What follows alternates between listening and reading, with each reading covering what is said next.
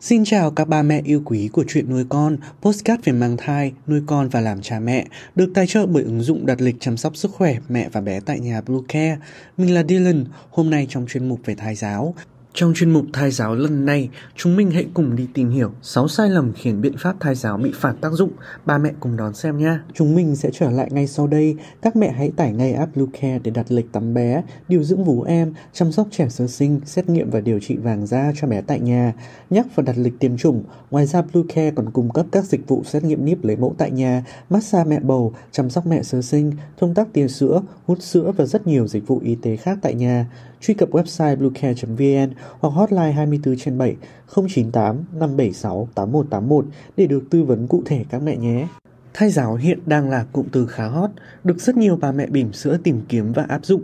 Có rất nhiều biện pháp thai giáo đi kèm với lời quảng cáo sẽ giúp con thông minh trở thành thần đồng trong tương lai. Vậy thực hư điều này là gì? Mẹ cùng tìm hiểu qua podcast sau đây nhé. Thai giáo có giúp con sinh ra trở thành thần đồng. Bản chất ban đầu của thai giáo là giúp đứa trẻ quen với các mối giao tiếp bên ngoài, đặc biệt là với cha mẹ, tăng cường thêm mối liên kết với mọi thứ xung quanh, tránh trẻ tự cô lập mình.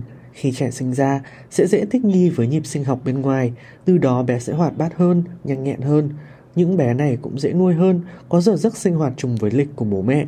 Trong khi các tổ chức chăm sóc sức khỏe bà mẹ và trẻ em khuyến cáo việc thai giáo để thai nhi đạt được sự phát triển tốt nhất từ trong bụng mẹ và chuẩn bị nền tảng cho sự thích nghi với môi trường bên ngoài thì không ít bà mẹ lại chỉ chăm chăm thai giáo với mục đích sau cùng là để con thông minh hơn. Chính vì quan niệm sai lầm này đã vô tình làm phản tác dụng thai giáo với những bài thực hành phản khoa học. Thai giáo cho con mà không quan tâm tới cảm xúc của mẹ. Rất nhiều bà mẹ kỳ vọng vào sự phát triển vượt trội của trẻ sau này, nên vô hình chung tự tạo ra áp lực cho bản thân. Khoa học đã chứng minh rằng tinh thần của người mẹ có ảnh hưởng rất lớn tới sự phát triển của thai nhi. Mẹ ép mình nghe nhiều nhạc cổ điển khi bản thân không thích hoặc thậm chí ghét nghe, để rồi tự làm mình khó chịu, căng thẳng. Mẹ nên tìm hiểu về thai giáo cảm xúc nhé. Nghe nhạc với âm lượng lớn giúp bé năng động hơn.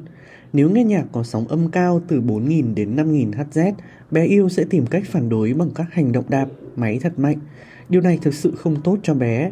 Vậy nhưng không ít mẹ bầu theo quan niệm con nghe nhạc mạnh sinh ra sẽ năng động, hoạt bát hơn nên cứ thế chọn nhạc âm lượng lớn cho bé nghe mà không biết rằng điều này tiềm ẩn nhiều nguy cơ gây hại hơn là có lợi. Nhạc cổ điển sẽ giúp bé thông minh hơn.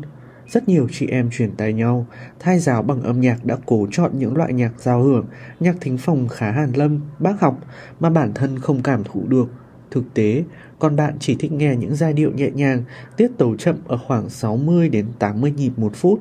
Do đó, bất cứ thể loại nhạc nào như nhạc trẻ, nhạc trữ tình, dân gian cũng đều có thể phát huy tác dụng xoa dịu tinh thần của mẹ và phát triển thính giác cho bé. Miễn là bản thân mẹ thấy thích và thoải mái khi nghe, nên nhớ rằng chỉ khi mẹ cảm thụ được thì tất cả mới thực sự có ích cho trẻ.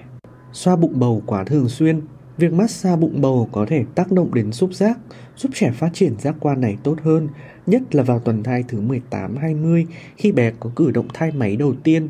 Tuy nhiên, hành động dùng bàn tay xoa, vuốt mạnh tay và thường xuyên trên thành bụng, đặc biệt là khu vực đáy tử cung, có thể kích thích các cơn co tử cung, gây ra sinh non hoặc sảy thai. Mẹ bầu lưu ý không nên dùng cả bàn tay mà chỉ dùng ngón tay ấn nhẹ thành bụng từ trên xuống dưới, từ trái qua phải một hoặc hai lần mỗi ngày và mỗi lần không quá 10 phút.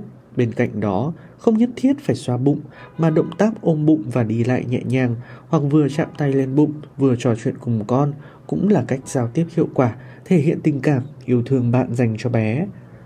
Quên nói chuyện với con, vuốt ve bé là một lẽ, mẹ cũng cần phải trò chuyện cùng bé vì ngôn ngữ sẽ được trẻ tiếp thu ở dạng ký ức và phát triển về sau khi bộ não hoàn thiện dần ở giai đoạn ngoài thai kỳ Đừng nghĩ phải nói điều gì chàng giang đại hải như một câu chuyện dài. Những câu nói như khi bạn đang trò chuyện hàng ngày sẽ không khó và mất quá nhiều thời gian của bạn.